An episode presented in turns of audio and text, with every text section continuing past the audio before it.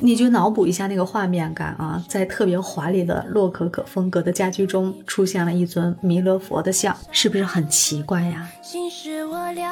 你知道为什么吗？因为他们都是中国风的粉丝啊。在十七到十八世纪，中国风在欧洲真的风靡整个时尚圈儿。普通老百姓哪能见到我们中国的瓷器呀？还有一种现象就是看着老外学习咱们中国文化，学习中国话，就觉得嗯孺子可教。那我们中国人一但凡说啊别的国家怎么怎么好呀，然后马上就是一片骂声，看他崇洋媚外。当时咱们中国最大的铁杆粉丝是谁？你能猜到吗？这个时候有个人物不得不提，她就是著名的蓬巴杜侯爵夫人，她是路易十五众多情妇中的最著名的一位吧。她带来一张《余地山海全图》，这个图是什么？就是我们现在的世界地图。这张图意义非凡呀，它完全颠覆了咱们中国人对世界的认识。我特别喜欢这种复古的风潮，可以中西合璧，也可以古今通用。我们，你好，我是追梦，欢迎来到设计梦想家。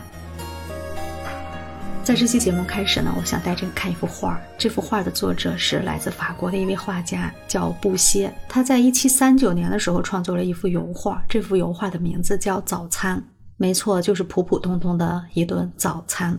这幅画呢，它描绘的是十八世纪来自法国贵族一个家庭特别温馨的一个生活场景。这个场景你一看，它画面里所体现的内容就是相当的华丽，就是一种典型的洛可可风格，金碧辉煌。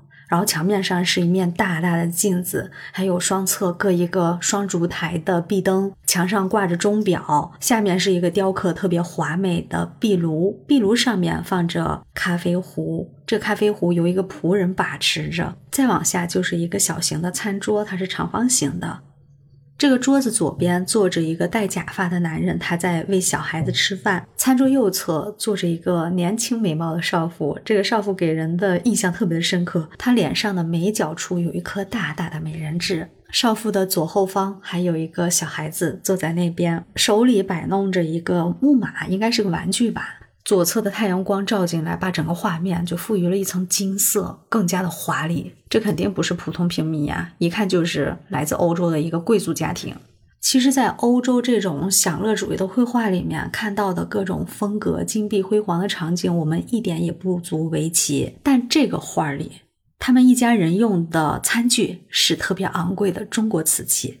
他们客厅里面还点缀着中国的花瓶，然后更让人觉得惊讶的是，在壁炉旁边靠墙的架子上，就一个储物格里，就那种敞开式的，里面还摆着一尊弥勒佛。你就脑补一下那个画面感啊，在特别华丽的洛可可风格的家居中，出现了一尊弥勒佛的像，是不是很奇怪呀？但是我们从整个画面来看，它一点也不违和，莫名的和谐。就打个比方，就我们现在装修家，如果你家装修的是欧式的，但是你非要摆一个弥勒佛的像放进去，我们是不是觉得哇，那样完全格格不入？它就不是一个风格里的。我之前有位客户，就是家里装的时候简欧风，但是他非要把他自己老婆绣的一幅大大的弥勒佛像挂在他的沙发背景上。当然这是两回事儿啊，就是作为客户，他们有他们的信仰，我们也不能去过于的干涉。但是在布歇的这个画里面。这个弥勒佛像出现的就非常的恰到好处，没有觉得它不是属于这个体系里的。你知道为什么吗？因为他们都是中国风的粉丝啊。在十七到十八世纪，中国风在欧洲真的是风靡整个时尚圈儿。普通老百姓哪能见到我们中国的瓷器呀？只有在欧洲的贵族，在他们的宫廷里才能看到咱们中国瓷器的身影。换一种说法，就是在当时的欧洲的家庭里，他们如果能摆得上咱们中国的瓷器，或者用得起中国的丝绸，这样的家庭，他绝对是妥妥的上流社会。你看，我们现在一提起来国外东西就是好的，一提到自己制造的东西，觉得嗯一般般，就这种思想。还有一种现象就是看着老外学习咱们中国文化，学习中国话，就觉得嗯孺子可教。那我们中国人一但凡说啊别的国家怎么怎么好呀，然后马上就是一片骂声，看他崇洋媚外，甚至还有更多的人身攻击。咱不是经常提倡文化自信吗？那这个时候咱自信去哪儿了呢？文化是可以互相交流的。正是因为这种文化思想的交流，才能让我们看到，哎，弥勒佛竟然坐在法国贵族的家里面。在我们北京的紫禁城里，也能看到，在皇帝的宫殿里，经常能出现那种西洋式的钟表。你看，在我们古代的帝王家，在西方的宫殿里，两个国家的皇帝也互相对对方的文化特别的痴迷。用现在的话说，就是互相赶时髦，互相在流行对方的生活用具或者艺术方面的追求。那同样玩高雅艺术，也只有宫廷和贵族，对吧？虽然说这种交流延续的时间不长，但是保留到我们现在就可以有很多风格的融合。比如说中国风，在洛可可的欧式的家居风格里面，它就可以运用的非常好。尤其是青花瓷，我今天看到一篇文章，就是说在景德镇，它有很多的制瓷人、制瓷艺术家，当然也有这种世家传下来的品牌或者作坊。就现在，他们的后人还在回忆自己爷爷辈、祖爷爷辈那个时候啊做出来的瓷器，直接上船就运走了。哎，我就在想，是不是当时欧洲各国的商船驶向咱们中国来拿中国的丝绸呀、瓷器呀、茶叶呀，他们应该说的是一个年代的事情。你知道吗？在一六零零年到一六八零年这八十年间，有记载说，仅仅是荷兰东印度公司输入欧洲的中国瓷器就达一千六百万件。当时咱们中国最大的铁杆粉丝是谁？你能猜到吗？是法国。你看哈，在当时，法国它是全欧洲的时尚和艺术中心，就各国的上流社会，大家你只要会讲法语，你绝对是到哪儿都引以为荣。毫不夸张，可以说一切时尚向法国看齐。但当时的中国风却在法国宫廷和贵族里面风靡一时，所以当时追求和崇拜中国风的这种品味迅速风靡了整个欧洲。你现在回想一下，我们在节目开始说到的布歇的早餐那幅画，在欧洲的贵族家庭里面能见到弥勒佛，就一点也不稀奇了吧？当时整个法国宫廷和上流社会对咱们中国的瓷器和装饰品，它的购置量是特别的巨大的。在十八世纪的时候，他们对中国的这种文化的渴望和追求完全达到了一种顶峰。你知道吗？在当时的法国王室举办化妆舞会的时候，他们会要求每个参会的人员都要化妆成一个中国人。你想想，挺滑稽的啊！当然，在我们现代社会里，外国人穿中国人的衣服，那司空见惯的事情。但是在当时的贵族，他们那种涂脂抹粉的程度啊，你应该在油画里面都能见过，特别的夸张。我一下想到咱们中国的一个词“东施效颦”，当然这不是嘲笑啊，就觉得挺有意思的。穿着中国式的衣服，他们并没有亲眼见到过中国人，也没有来到过中国，他们全部凭想象去装扮一个中国人参加舞会，就是那种很荒诞的那种感觉。我们现在还能看到很多的布艺纹样，可以做窗帘啊，包括一些布艺沙发的这种座椅套，能看到很多的纹样，它上面画着很多。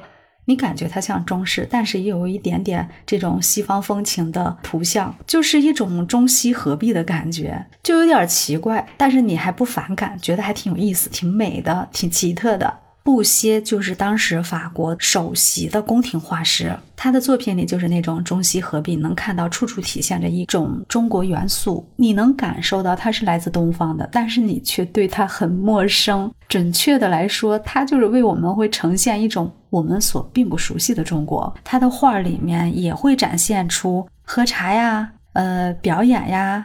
划龙舟啊、垂钓啊这些中国式的场景，你就想咱们中国的帝王家一参加这种有仪式感的活动，嗯，皇后、皇帝出场的时候，是不是还有仆人举着一个类似于华盖的东西？那是遮阳来的还是体现威仪的？反正就是要有一个这样的物件。但是在布歇的画里，它这样的华盖是用羽毛做的，特别的唯美。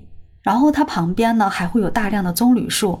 棕榈树在咱们中国的国画里，甚至在咱们宫廷的场景里，是不是极少甚至没有出现过，是吧？但是在这种中西方结合的画作里面，我们却能看到中西方绘画的元素同时存在。然后再看画里的人，他们虽然说是穿着看上去很像咱们中国人穿的这种服饰，当然这个服装也是改良化的，它有一点点偏西式。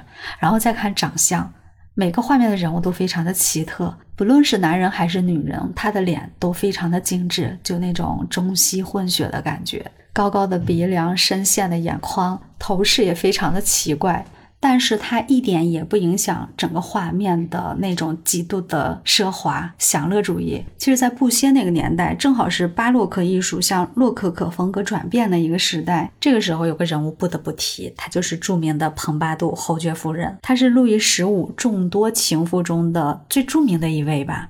当时还被誉为洛可可之母。凡是他喜欢的食物也好，呃，马车的造型呀，或者装饰品呀、扇子啊这种花型，还有他穿的衣服，在当时都会成为一种时尚。真的是爱美之心，自古有之，不是我们现在才赶时髦、追星，什么铁杆粉丝，在那个年代，真正的铁粉大 IP 都早就存在了。不只是法国人对咱们东方风情特别的痴迷，咱们中国的皇帝对西方那也是非常常的好奇。你知道吗？在故宫的钟表馆里，就陈列着近两百件造型特别精美、做工考究的那种清代的宫廷的钟表。我们经常在宫廷剧里面就能看到，是吧？皇帝送自己最宠爱的嫔妃，还会送他们那种可以报时的钟表。一到准点的时候，就有个布谷鸟出来，布谷。对咱们中国皇帝来说，它就是一个挺时髦的玩具，还可以哄女朋友开心，对吧？但是皇帝眼里，他也能看到这个钟表，它是能体现出来西方一种特别先进的技术的。在一五八四年，意大利的传教士利玛窦来到了中国，他带来一张余地山海全图。这个图是什么？就是我们现在的世界地图。这张图意义非凡呀，它完全颠覆了咱们中国人对世界的认识，尤其让中国皇帝认识到，哇，动不动他就说我的天下，对吧？但是他现在才明白，几千年来心里头认识的那个天下，其实只是世界上一个极小的一部分。中国它并不是世界的中心呀。在咱们中国也有一位来自西方的宫廷画师，你应该知道他名字，郎世宁，是不是特别出名呀？他历经了康熙、雍正、乾隆三位皇帝，在宫廷里作画，画了整整五十年。他是实实在在见到咱们中国人的，并且在中国的帝王家里面一待就是五十年。但是他作画有个特点，就是不仅要迎合咱们中国皇帝的审美的要求，他还要调整西方油画的那种技巧，真正的创造出一种中西合璧的新的作画的方法。这种画法后来在咱们中国的画师中也不断的在传播，其中有一幅。同音仕女图的屏风，同就是梧桐树的桐，树荫的荫，同音仕女图，这个就是咱们中国的宫廷画家学习这种油画的技法以后创作的，同时它也是现存最早的中国油画作品之一。还有圆明园画册是在乾隆年间绘制的，在十八世纪初营造圆明园的时候，乾隆皇帝就把这个任务交给了郎世宁和一位法国的传教士，他叫蒋友仁，一起在这里建造了这座西洋建筑。尽管它后来变成了一座废墟，从此也警示着咱们中国人当以自自强不息来捍卫我们祖国的尊严，不盲目崇拜，但也不能闭关锁国；不盲目的文化自信，但我们也不能文化自卑。对吧？到现在历史留下来的文化里，在卢浮宫就有一批绘画，它的面孔都是西洋的，但是背景是我们东方的。同样，在咱们紫禁城也有一批作品，它不是中国的水墨，而是西洋的油画。所有这些作品，它都发生在两三百年前，但是当时的东方人和西方人，他们是互不着面儿。全部靠一种想象力，但是他们之间的对望啊、欣赏啊、模仿啊，觉得是特别的有趣，还惊艳了时光。现在看那段时间留下来的艺术作品，或者是衍生到现在我们创作出来的一些图样、纹样，都是我们人类的瑰宝。所以你看，中西方的文化交流，它是一直存在的。而且是彼此欣赏。最近我经常刷到一条视频，就是有一个年轻的、特别帅气的中国小伙，他就穿着东北的那个大花袄，走向全世界各个经济时尚的中心，然后国外的潮男潮女一块跟他来合拍，把这个东北的大花袄做成西服、风衣，做成各式各样特别潮酷的改良版的服饰。你看咱东北的大花袄，它可以摩登，可以时尚，可以走向国际舞台，大家都非常喜欢。穿上这一身大花袄出现，那是百分之二百的回头率，而且大家都纷纷投来那种羡慕的眼光。反正我看着是心里非常的得意。还有很多在国外的小姐姐，多才多艺的，穿着汉服走世界，或者拿着古筝，还有二胡这样的乐队，在卢浮宫前面表演，那种大国风范。啊，真的是太骄傲了！上下五千年的文明，那绝对不是盖的。你看，现在全球都在学习中国风，还有在穿着和室内装饰上，中国风、东方元素，它是处处可见的。我特别喜欢这种复古的风潮，可以中西合璧，也可以古今通用。我们生活在一个很好的年代，所以放手去做吧，拿出来咱国人的自信。我们背后还有强大的祖国，而且它会越来越强大，你说对吧？那我们今天就聊到这儿了。喜欢追梦的节目，一定要记得关注追梦，订阅设计梦想家。